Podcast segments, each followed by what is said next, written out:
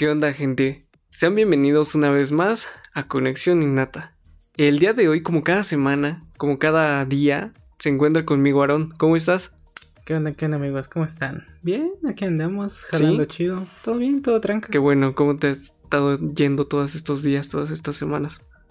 Eh, cansado, pero bien, eh, creo que todo lo que cabe es normal. Bien. O, sí, sobre todo sobre tu rutina, Sí, ¿no? sí, todo, todo va, este, todo va sobre la marcha. Qué bueno. Por ahí. Qué bueno, qué bueno. El día de hoy tenemos un tema yo creo que muy importante, muy, muy eh, sonado en estos últimos tiempos, pero es difícil llegar a él. No puedes eh, hablar de, de este tema sin tener un, un fundamento o un conocimiento básico, por lo menos de las estructuras o de dónde posiblemente podríamos comenzar a buscar. Desde una perspectiva, ¿no? Algo para em- un antes y un después, llamémoslo así. Referido al antes y después eh, como el punto de partida que te da una búsqueda. Sí, correcto. Ten- necesitamos eh, encontrar toda la información necesaria y toda la información buena para empezar a desarrollarlo, ¿no? La mente siempre ha sido un, Un enigma, un ¿no? enigma, usando esa palabra eh, viejísima ya, pero es, es, un, un es- una forma de estudio. Siempre se ha tratado de entender las capacidades, em, su función, ¿Y cómo qué trabaja, qué ¿no? es y dónde está, ¿no? Porque podemos eh, comenzar diciendo esto que la mente se es, eh, no se conoce bien dónde reside. Se puede decir que en el sistema límbico ayuda, el giro, varios giros este, que, se, que se encuentran en toda la corteza. Como ya lo habíamos dicho también, em? En el corte, el corte prefron- el córtex prefrontal, ¿no? La corteza frontal. Que ajá, y ahí es donde des- desemboca tantos aspectos como recuerdos, memorias, sensaciones. ahí se hacen conscientes. Entonces, por eso, eh, como ya les habíamos mencionado, es una de las estructuras más nuevas, nuevas relativamente, porque pues tiene ya miles de años. O cien- eh, sí, miles de años. Sí, desde Mm, gente que ha No- intentado buscarla, sí. el fin, filósofos, este, Descartes, un chingo de güeyes ha intentado darle un, una forma de cómo entenderlo, de cómo medirlo o de cómo cuantificarlo, ¿no? Ajá, una Porque- forma física. Exacto, a- algo físico, algo matemático en lo que pueda ser contable y medible. El problema es que es muy difícil encontrarlo. ¿Cuánto tiempo no, he- no ha tratado la humanidad de encontrar eso? Creo que desde que se empezaron, bueno, de sí, desde que se empezó a ser consciente así al 100% desde el Homo sapiens, creo que desde ese momento se ha buscado qué es la mente o por qué nosotros si, nos, si somos pensantes y podemos reflexionar en comparación a los otros seres vivos. Sí, y conforme a esto quiero entrar con un, un problema de que la mente puede ser realmente física. A lo que voy es que muchas personas se pelean y muchas personas, ya sea de filósofos o como tú dices, científicos, neurólogos, son los que pelean o los que debaten sobre si de verdad es eh, hay una forma física de la mente o por lo menos alguna forma en que nuestros sentidos puedan captarla. ¿Tú qué opinas de eso? Yo pienso que es un 50-50.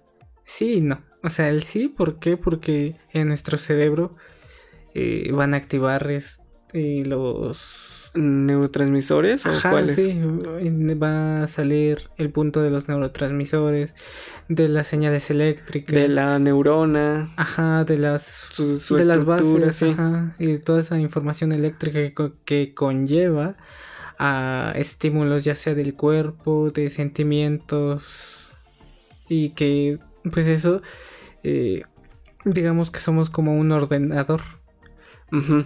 un ¿Por qué me Ajá. ¿Por qué? Ah, un- bueno, somos un ordenador, una compu, porque digamos que nuestra interfaz sería el sistema nervioso. Y pues es lo que llevamos, ¿no? El interfaz es el sistema nervioso tal cual, que es lo que ya les comentamos, eh, el, el flujo de corriente eléctrica por eh, las neuronas que van a desembocar en lo que viene siendo, qué sé, una señal, en este ejemplo, no sé, mover un brazo, hacer una actividad. Bien, completamente con lo que dices. Eh, yo creo que necesitamos ver hasta dónde nos lleva la, parte material, la parte física en, dentro de, la mente, ¿no? Eh, como tú dices, el, podría ser como una computadora y todo lo demás es, su, es su parte palpable, es su parte material, el cuerpo, el sistema nervioso, todo eso. Em, como una computadora, creo que yo comparto un poco, pero al mismo tiempo no. Porque la mente en sí no creo que sea tan fácil de, de explicar. Ajá si, si nos vamos a la parte, vamos a dividirla, ¿no? La por qué sí y por qué no es una, una forma algo tangible y algo contable, ¿no? Tangible, ¿no? Algo que se puede medir. No porque aún no comprendemos muchos factores de ella. El primero sería en dónde reside, en dónde está la mente. Podemos llamar estructuras o, mencionar estructuras como ya lo hicimos que si se si se encuentran o si se trabajan conforme a un estudio va a presentar las zonas del cerebro que se van a activar conforme a una emoción o conforme a un patrón eh, ya sea repetitivo o que algún, ajá, algún patrón motor que tú ya tengas caracterizado, por ejemplo, tu forma de caminar. ¿Cómo se activaría ahí? Eso puede ser contable y nos dice dónde son las zonas que están eh, activándose cuando tú realizas eso, sientes eso o cuando piensas eso. Pero eso es muy ambiguo. Porque solo nos da la forma de. o la. la zona la zona en la que tendría eh, actividad, más ¿no? dónde está concretamente y cómo está funcionando concretamente. Hay procesos cognitivos en los cuales se tiene el conocimiento de cuál es el proceso de un pensamiento, pero no sabemos a, realmente si eso es lo que, eh, lo que es verdad. Pues es como lo, lo, que dices, ¿no? Esa parte de lo tangible eh, que venían siendo estructuras, zonas y demás eh, es como no ambiguo, digamos abstracto. ¿Por qué? Porque eh, va, correlacionado al punto de vista de lo material, ¿no? Y a lo que va la ciencia. Pero no recuerdo este autor que menciona lo del yo, lo del mí, el yo y el super yo. Eh, digo, creo que esa es una, esa es una parte más, ¿cómo decirlo? Mm, más como cognitiva, sí, ¿no? Más cognitiva en la parte de que, de, que, de cómo trabaja sin necesidad de algo material, cómo la mente trabaja y es un ente individual sin necesidad del cuerpo. Por eso mismo vamos del 50 y 50, que sí, que no. Sí, sin estar en, en este aspecto de... ahora estoy pensando que voy a decirle a mi estómago que empiece la digestión. Ahora voy a decirle a mis glándulas que saliven. Y al corazón que lata, los pulmones que respiren. Ajá, y como todos, a todos creo que nos ha pasado ese punto de que empiezas a hacerte o tratar de hacerte consciente en tu respiración y en tus latidos que tratas de contarlos y en un momento te pierdes. Tú piensas que te haces mecánico y dices, ah, necesito respirar. Pero pues son, no en ese punto, cuando llegas y dices, ah, estoy así y no puedes aguantar esa presión porque sabes que la respiración es algo casi... Es, es algo autónomo. ¿Por qué? Porque así mismo el sistema nervioso lo tiene clasificado. Él tiene un apartado para que este, esta función se realice sin necesidad de que nosotros seamos conscientes de ella. Ya tiene regulado todos estos procesos para qué? Pues para guardar energía o para mm, reservas, ¿no? Reservas de, sí, de energía. De energía, ya sea glucosa y todo ello. Él necesita realizar caminos Imagínenlo así. Él necesita saber, él necesita viajar siempre, él siempre está viajando, es una persona que está viajando. Entonces necesita realizar caminos eh, eh, para que su, su su viaje sea más fácil, su viaje no sea con tantos problemas, de que hay una traba de aquí a acá o hay un río, y no, lo que hace el cerebro es crear un camino que sea ya algo más fácil y que sea mm, muy recurrente para que le sea fácil el transporte y ya no gaste energía en ello. Después se hace automático conforme se va creciendo, se vean eh, juntando o, o creando todas estas conexiones neuronales. Eh, tanto pueden ser positivas como negativas, porque hábitos negativos nos pueden llevar a esas redes neuronales en las cuales se crea un hábito o algo así y pues es, es catastrófico. Sí, bueno, eh, aquí un punto aparte, este espacio publicitario para otakus. este, hay una serie que se llama, disculpen el inglés, se llama Cell at Work que pues literalmente trata del cuerpo humano. Ahí por si quieren como el, ejemplo que les digo que, que es como un camino que, que el cerebro recorre. Vean ese capítulo si quieren nada más, si quieren nada más vean uno porque pues, otaku y si se bañan supongo. Eh, y ese es un punto de vista más explicativo para que vean cómo el ejemplo de que el cerebro y la mente todo está tan correlacionado que tratan de hacer como un plano del cuerpo que ya está establecido y que se y que todas las células tengan un una función o un plano igual o como Ajá, sí, una, una función tanto fácil, práctica y que le permita al ser humano seguir realizando sus actividades. Concentrarse en lo que de verdad le demanda su atención, Ajá, lo que le demanda más energía. Ajá, por ejemplo, si nosotros nos pusiéramos a pensar que tenemos que respirar y que tenemos que hacer latir nuestro corazón, realmente tardaríamos y gastaríamos demasiada energía.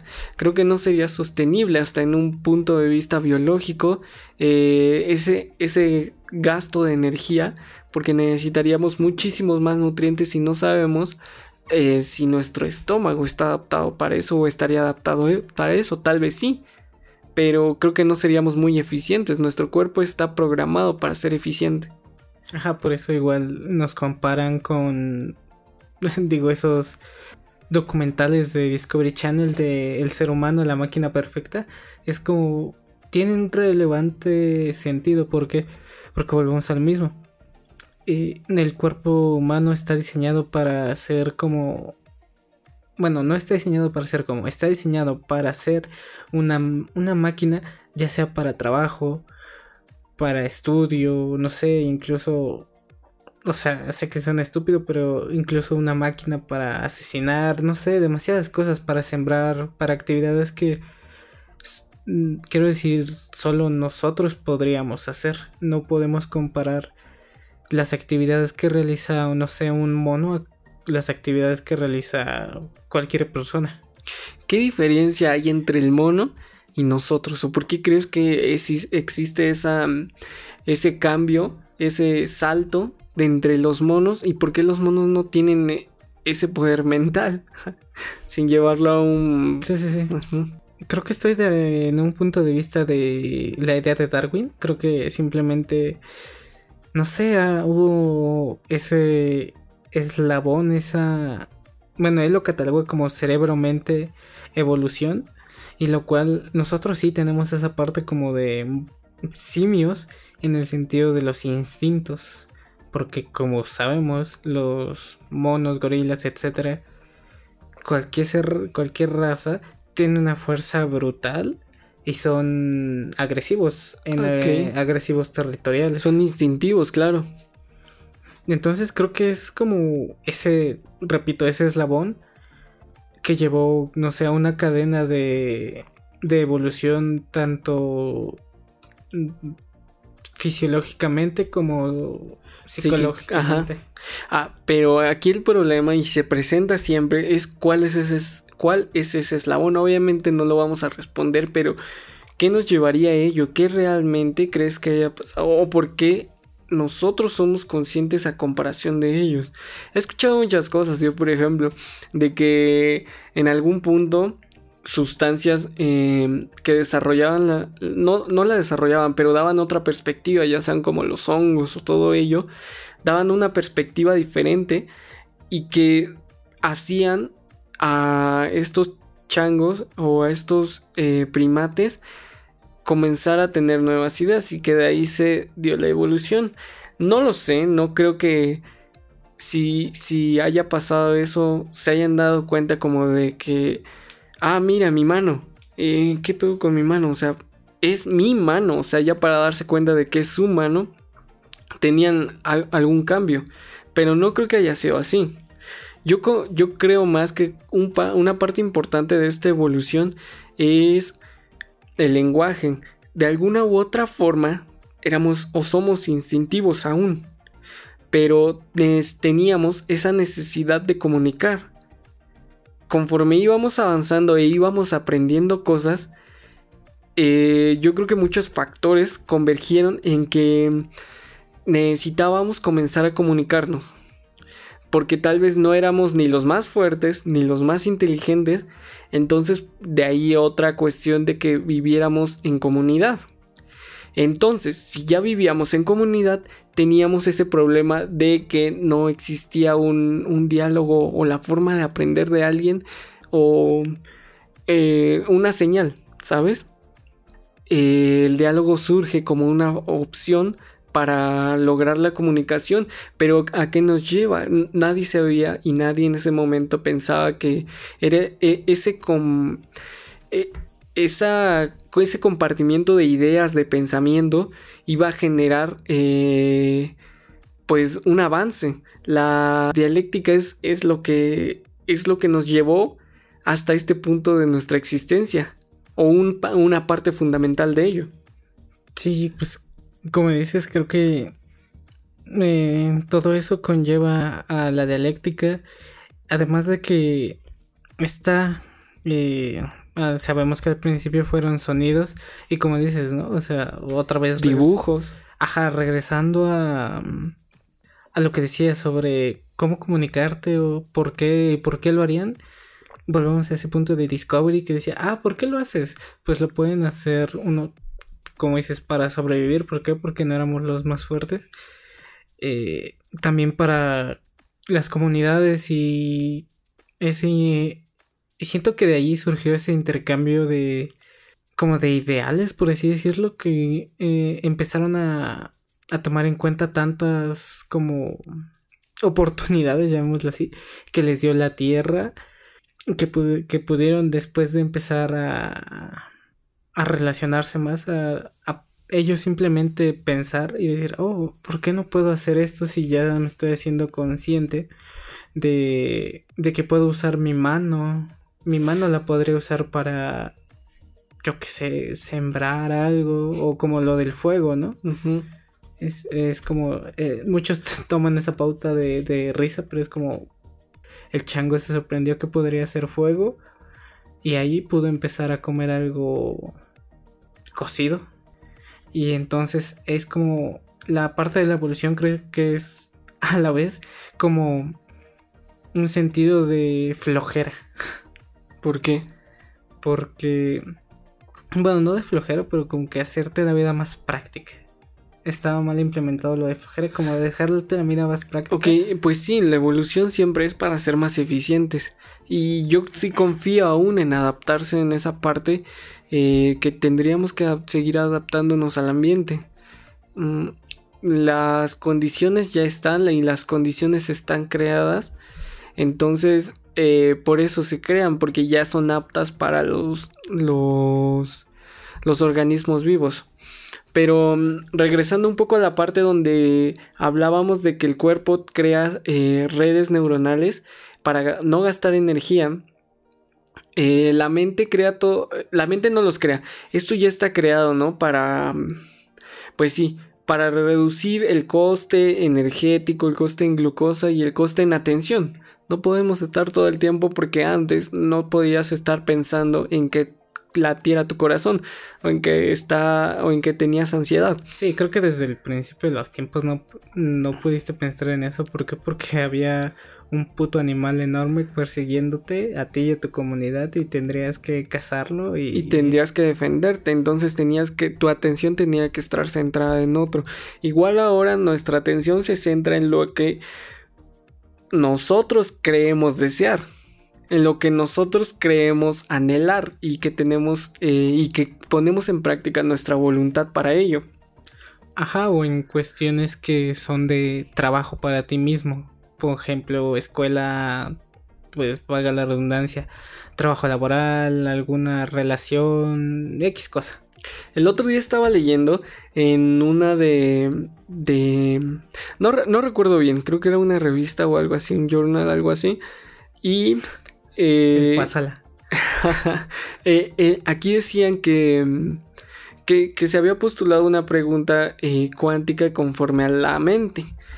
si recuerdo bien decía que ¿qué pasaría si deconstruimos cada parte de, de las neuronas y cada partícula de, de, estos átomos o de estos electrones, en sí de los electrones, si lo deconstruiríamos, llegaría a una forma en que nosotros, eh, o en que, en que esa deconstrucción, lo, eh, la persona que lo esté haciendo o lo que lo esté haciendo, nos haría perder esa voluntad.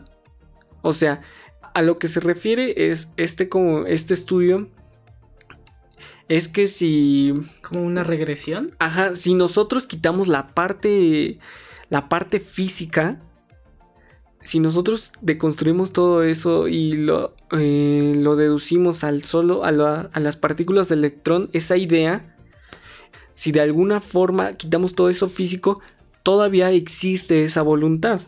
Y si es que existe toda esa voluntad y ese anhelo de querer, entonces la mente no es física.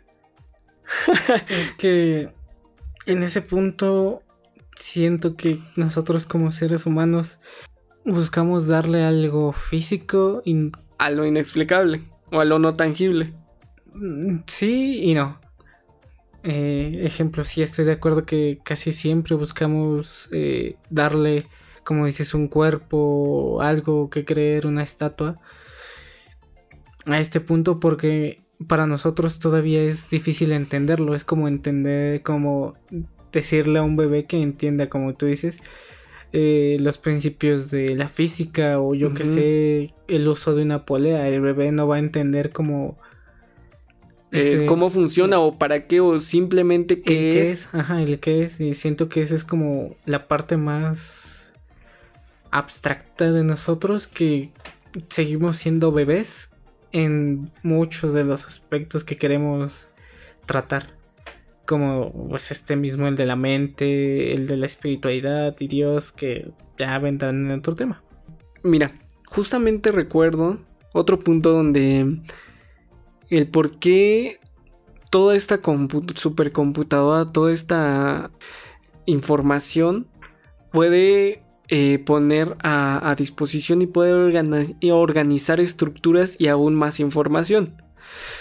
Mm, me llega a la mente estructuras como los eh, generadores de patrones centrales. Estas estructuras se encuentran en nuestra médula. Estas estructuras eh, lo que hacen es como un loop. Un loop es algo que se... que como la respiración. Como la respiración, tú no piensas que se haga eso y todo eso, ¿no? Tú no es algo cíclico, ¿no? Ajá. Pero estos eh, generadores de patrones centrales lo que hacen es aprender son, son conjuntos de neuronas que se encuentran en las astas dorsales. Las, las astas dorsales de la médula que sabemos que son las que llevan información hacia el cerebro y lo hacen consciente. Entonces, estos generadores lo que hacen es aprender, aprender tus hábitos eh, motrices para que también gastes menos, eh, ¿cómo se llama? Menos energía en ello y menos atención en ello. Entonces, eh, mayormente se, encuentran distribuidos en la parte media, inferior y superior de la médula. pero se encuentran más en la zona del cuello, en todo el esplenio C1, C2, las vértebras eh, eh, de las superiores y más importantes, que son las que tienen más eh, receptores musculares y de dolor y de todo ello. Bueno, más musculares y de posición. Entonces, estos aprenden y llevan la información al tálamo y después eh, ya ni siquiera llega a la corteza, no se hace consciente. A eso voy, a que son estructuras de eh, neuro, a, que son redes neuronales, las cuales ya han aprendido movimientos por sí solas.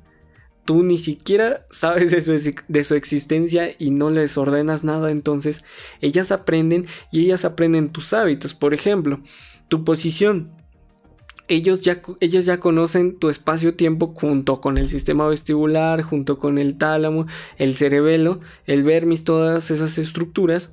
Pero lo que hace ella es que, voy a dar un ejemplo.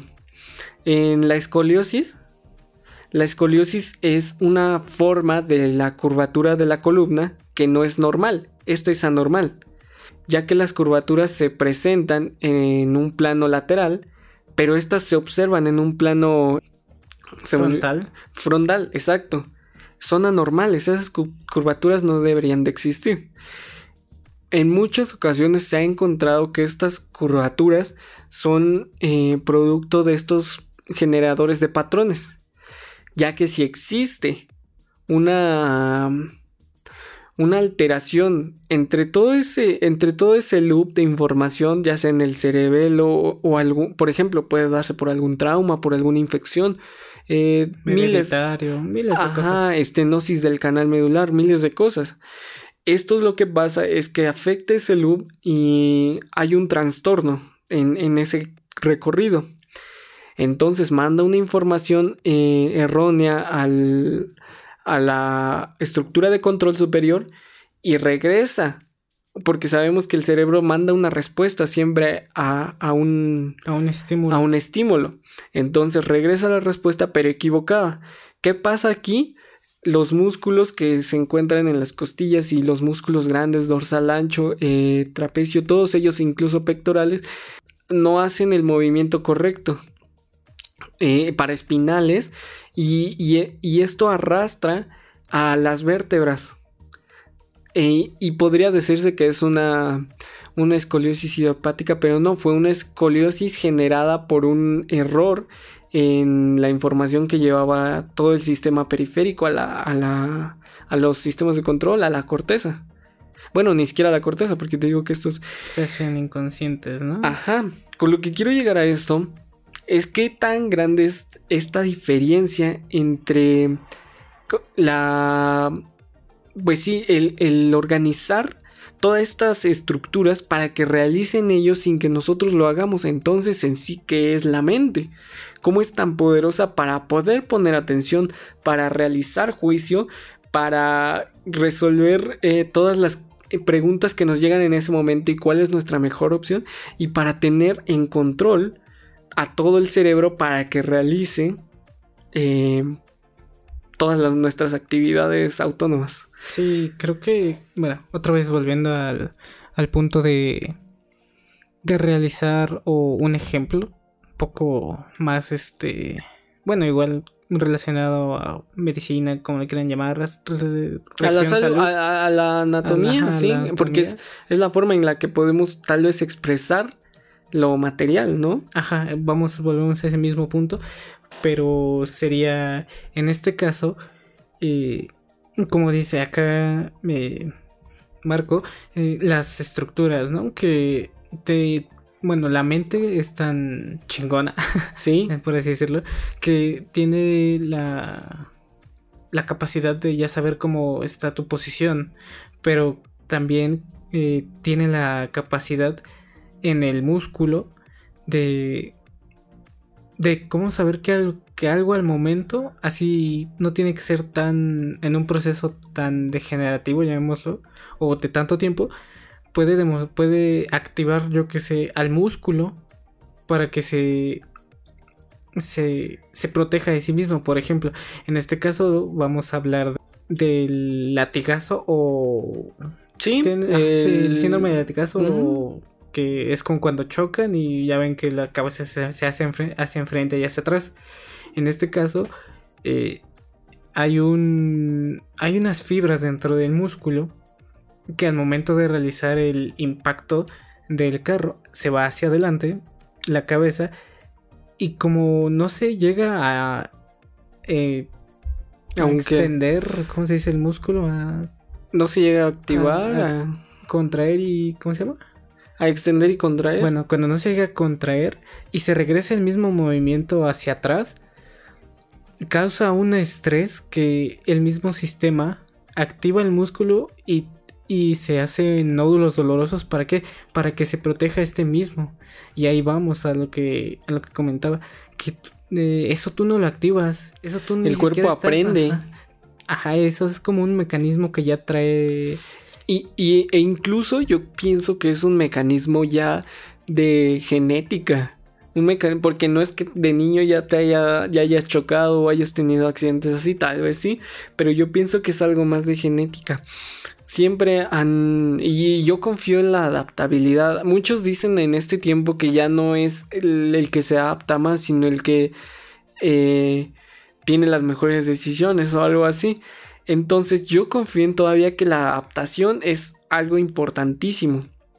El ambiente siempre va a definir lo que, lo que, lo que nos hace a nuestro cuerpo, cómo podemos vivir. Sí, es, a lo que vamos, ¿no? Creo que las enfermedades y la enfermedad que está ahorita es un punto donde, ¿cómo tomas una decisión? Entiendo el punto de las decisiones, pero simplemente hay organismos vivos que no tienen esa... Esa capacidad, lo que decíamos hace ratito, el mono no tiene la capacidad de decir, esta es mi mano. O no sé, no, no me he metido mucho a, investigación eh, de, animales. Ajá, cognitiva de animales, pero no piensa, ah, mira, mi mano está muy peluda. Simplemente el hecho de, pensar que esto es suyo y que lo está viendo es em, una forma de evolución, una forma en que la mente expresa, expresa que existe, ¿no? Que su, se identifica con el medio externo, con esa, eh, con esa materia y la identifica como suya o como un transporte suyo. Pero ¿qué tuvo que haber pasado para que tú dijeras que estás presente, de que existes y que estás en, un ámbito eh, controlado, protegido y que estás consciente del espacio-tiempo?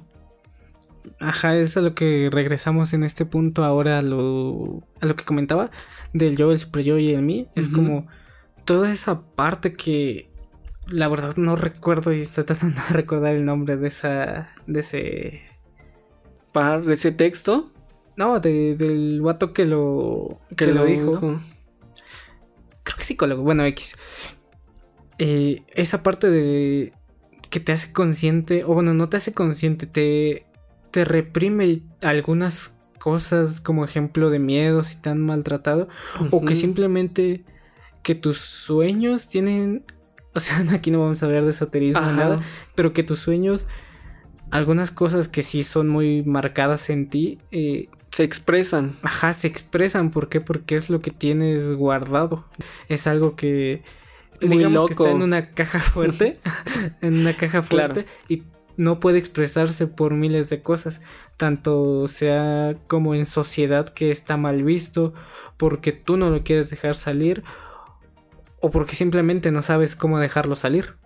Creo que hablar de la mente, vamos, podríamos llevarnos 10 horas porque tocar cada punto eh, es, es, muy, muy difícil, muy largo. Entonces, lo que vamos a hacer va a ser eh, que seguiremos tocando y tomando varios, este, seguiremos con varias partes, ya que no vamos a acabar aquí.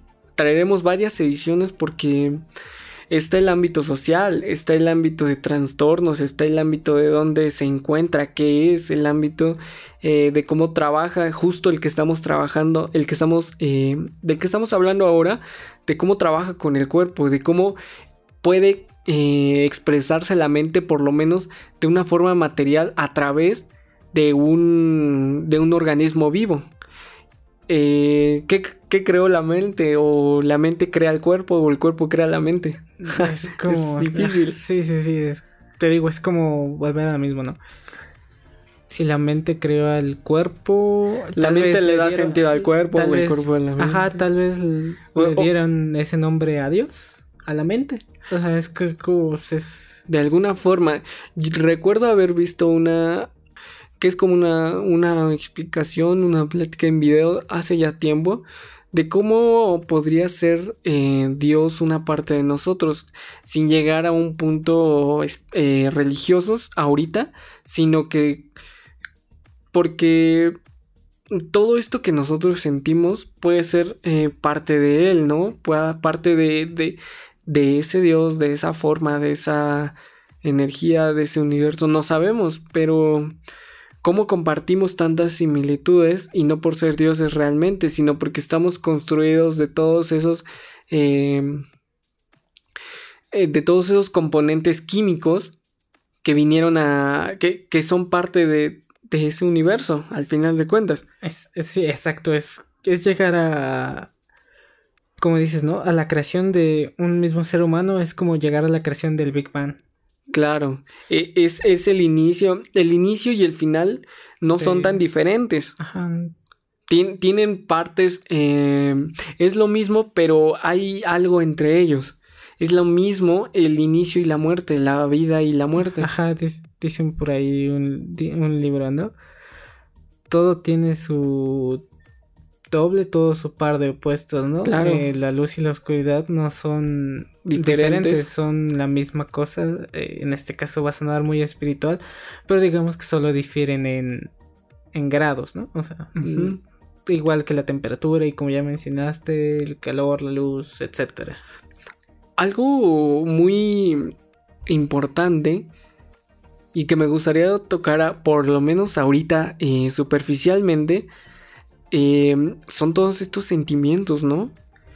¿Cómo estos sentimientos eh, se pueden, lo, podemos nosotros decir que sentimos? Porque para empezar, ¿qué es sentir? Nuestra mente, eh, la sensación de sentir, la Descartes la, la tomaba como uno de los puntos muy importantes y de los cuales nos diferenciaban a los monos o a otros estructuras, a otros organismos vivos no tan desarrollados como nosotros. El sentir, porque el sentir, al sentir nosotros damos por hecho que está pasando algo en lo que en nuestra en alguna parte de nuestro cuerpo o en lo que estamos eh, ocupando no eh, ya lo adjudicamos como nuestro ya tenemos conciencia de que nosotros estamos sintiendo esto pero a lo que voy es cómo tú sabes qué es el amor, cómo tú sabes qué, cómo se describe, cómo la mente describe qué es el amor, cómo la mente describe y diferencia el sentir a el no sentir. Es, es que es a lo que vamos. Sigue siendo tan abstracto que para ti amor puede ser este, pues no sé, una relación como tal cual todo como todo lo que las personas cotidianamente conocen. Pero a esto vamos y llegaríamos a los trastornos, como por ejemplo el complejo de Edipo o el de Electra, que es amor para ellos. Pero al final el punto de vista es totalmente diferente. Pero ¿de qué tratan estos? Yo no lo sé o no, no conozco. Si recordemos que el complejo de Edipo es de los tres años, en este caso va a estar relacionado con los hombres. Ajá. Que. Eh, ¿Qué es esto? Pues simplemente es un amor. Eh, digamos, no irracional, pero un amor por la madre. En un sentido de pareja que piensan que el padre se las va a quitar. O sea, es un amor como si fuera de pareja, ¿no? Pero con tu madre. Y que es una etapa normal, aclaro. Eh, desde una. Desde una cierta edad hasta una cierta edad pero pasando esa cierta edad ya debe de considerarse patológico. Ajá, igual el complejo de Electra pues sería lo mismo que el complejo de Edipo, solo que con las mujeres. Ok, ok. Y pues eso vamos, ¿no? Creo que es como abstracto pensar en solamente una cosa porque, te digo, una cosa es el amor, como el odio, el que tú estés bien. Y van yéndonos a un punto más este científico de cómo sentir eh, es como el loop pero en, en, ese punto de donde sí se hace consciente no ajá ¿por qué? porque están presentes como ya dijimos el miedo eh, el sistema límbico eh, regiones del córtex eh, que están a diferencia memoria y todo a diferencia de, de los loops y de bueno no se llaman loops se llaman este arco reflejo o neuronas espejo. Ajá o como lo que dije los CPGs los controladores los generadores de patrones centrales eh, todas estas estructuras no se hacen conscientes, tampoco el arco reflejo. Eh, hemos visto muchas veces en la televisión eh, donde les golpean la rodilla y cómo suben, ¿no? Su pierna. Porque ese es el arco reflejo, o el arco reflejo es un, es un movimiento ya automatizado que en ciertas zonas del cuerpo están se encuentran con más receptores para poder producir ese estímulo sin necesidad de que vaya a hacerse consciente y sea más tardado y todo eso. Esto ya está listo para actuar. Asimismo, las estructuras o como lo, yo lo pienso, es que el amor o todo ello, pues para empezar, ¿cómo se hizo consciente? ¿No? ¿Cómo es? ¿Qué, es decir? Eh, bueno, meternos a, a decir, ¿Qué es amor? Pues ya es algo muy, es otro tema muy aparte. Lo que queremos ver aquí es cómo te haces consciente o por qué tú sientes o crees que eso que sientes es amor. Ajá, ¿cómo pasas de me es agradable? Pues ahora sí, vamos a tomar ejemplo de una relación interpersonal, ¿no? Me es agradable, eh, ejemplo, no conocemos a esa persona, un día yo que sé, la topas, luego te vas haciendo amigo, amigos, y bueno, antes de serte amigo, ¿no? Creo que antes de serte amigo tienes un punto de vista de que esta persona me atrae. ¿Y por qué te atrae? Qué es lo que te trae. Y entonces va evolucionando ese, ese punto de vista donde digamos que dejas a un lado el por qué me atrae y simplemente dices, ah, me gusta su cabello, me gusta esto, me gusta su compañía, cómo platicas y, y vas relacionando mucho más cosas como un efecto bola de nieve del cual este vas avanzando tanto que al final de punto ya llegas a decir, ah, es que la quiero un chingo. Y ya estás a punto de decir, bueno, no decirle, ¿no? No le dices te amo a alguien así de la nada. De declararte y luego ya dices, ah, no mames, me gusta esta persona un chingo. Entonces, creo que em, el punto de, del amor y de todas las sensaciones, ya sean físicas o ya, son, o ya sean subjetivas, como el amor, el miedo, el terror, todo ello, nos llevan a, a esa otra parte en donde no se puede medir en donde no podemos conocer o no entendemos dónde se encuentra, cómo realmente funciona y por qué lo hace. Porque existe esa voluntad de si sentir amor o creer sentir amor, ser recíproco con eso o por qué te hace sentir bien. Podemos explicarlo si por cuestiones de de feromonas de... este de neurotransmisores de todo ¿Qué pendejo las feromonas existen. Pues sí pero creo que son más importantes los neurotransmisores los cuales te van a crear el efecto completamente. Ah o sea sí pero un punto importante también son las feromonas y no estoy hablando de English Lady. El, perfume sí pues claro no quieras o no es un efecto bueno, pero ¿qué, qué, lleva más? ¿Tu efecto de feromonas o toda la, la cadena que, dice, que llega a hacerte sentir eso, aunado a lo que decíamos, a la otra parte intangible, que te hace sentir aceptado, que tú dices, ay, no mames, alguien me entiende y, y, y más Ay, bueno, son muchas cosas, pero creo que quieres decir algo. Por eso es que vamos a ese punto, ¿no? Y como te dices, ah, es que los neurotransmisores, sí, y cómo empieza la cadena de neurotransmisores con un efecto, con un estímulo externo. Que ya sea un perfume. En este caso. o sea, sí, sabemos que las feromonas no simplemente son perfumes, son este. ¿Cómo decirlo? Partículas, llamémoslo así. Que desprendemos. Pues es como un, instinto o eh, digamos, volvemos a esto, a los, con los animales. hay feromonas entre, yo que sé, apareamiento entre leones, entre gatos, y es como ese punto de vista, pero solo que nosotros ya lo relacionamos más o sabemos cómo actúa por las cadenas de neurotransmisores y todo lo que genera. Las, este, si tomáramos una, una resonancia, una tomografía, se verían cómo se iluminan o este, o cómo hay más, ¿cómo se dice? actividad, porque si se iluminara veríamos eh, un, un, electroencefalograma. Sí, correcto. Eh, yo creo que sí, de alguna forma tienes razón, más yo creo que el componente entre la mente y... Yo creo que más es eso, porque es, es, como lo percibes, es como percibes tú tus gustos, pero pues ahí vamos de nuevo, o sea, ¿Tú cómo sabes que te gusta esa persona? O sea, está el componente físico y está el componente también en cómo se llevan, cómo es esa persona realmente su ser, su esencia.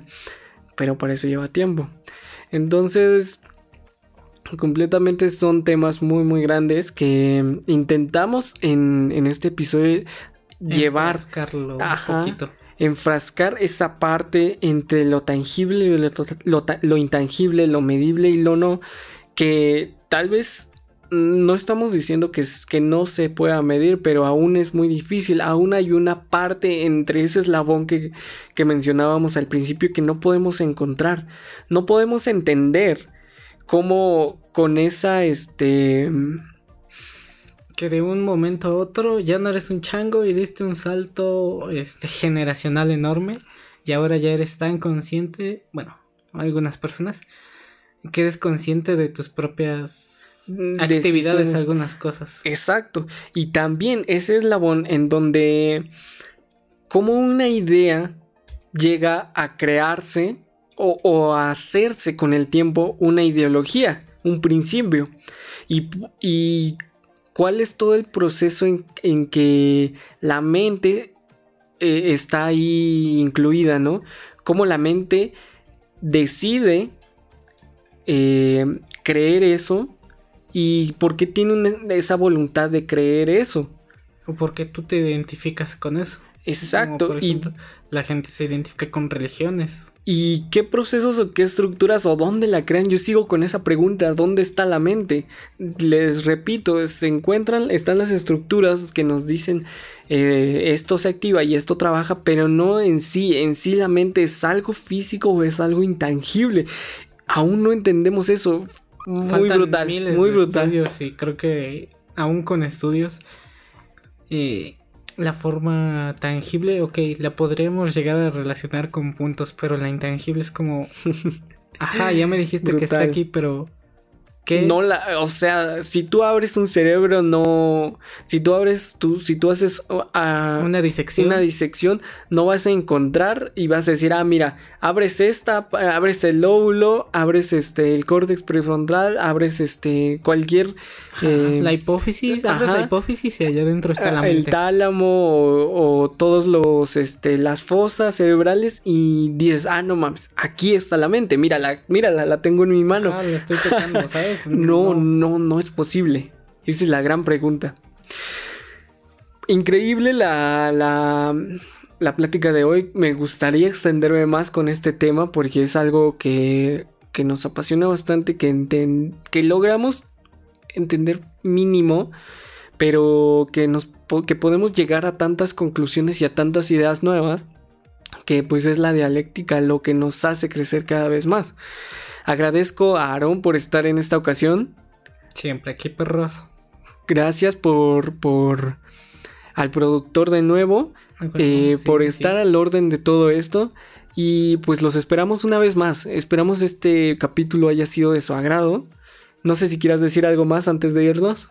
Y si no ha sido de su agrado, no importa. O sea, es un punto de vista diferente. Acéptenlo no, no acéptenlo, debátanlo y piensen por qué les molesta o por qué les agrada también. No, no usaría palabra les molesta. ¿Les incomoda? No. Entonces, simplemente no. Este. No convergen con esta idea. Sí, porque no. con eso? Yo sí sigo con eso. ¿Por qué no les agrada? ¿Por qué les incomoda? ¿O por qué sienten que está en contra de ustedes, porque eso pasa también muchas veces. Eh, muchas gracias. Eh, me encantó este programa. Así que nos vemos muy pronto. Y voy por ti, feminismo. Bueno, ya. Nos vemos muy pronto. Cuídense y pues recuerden. Todas nuestras redes se encuentran en la descripción o en, nos encuentran en Instagram, en Twitter o en Facebook. También en YouTube. Así que nos vemos muy pronto. Cuídense y que les vaya chido. Lávense la, la Bye.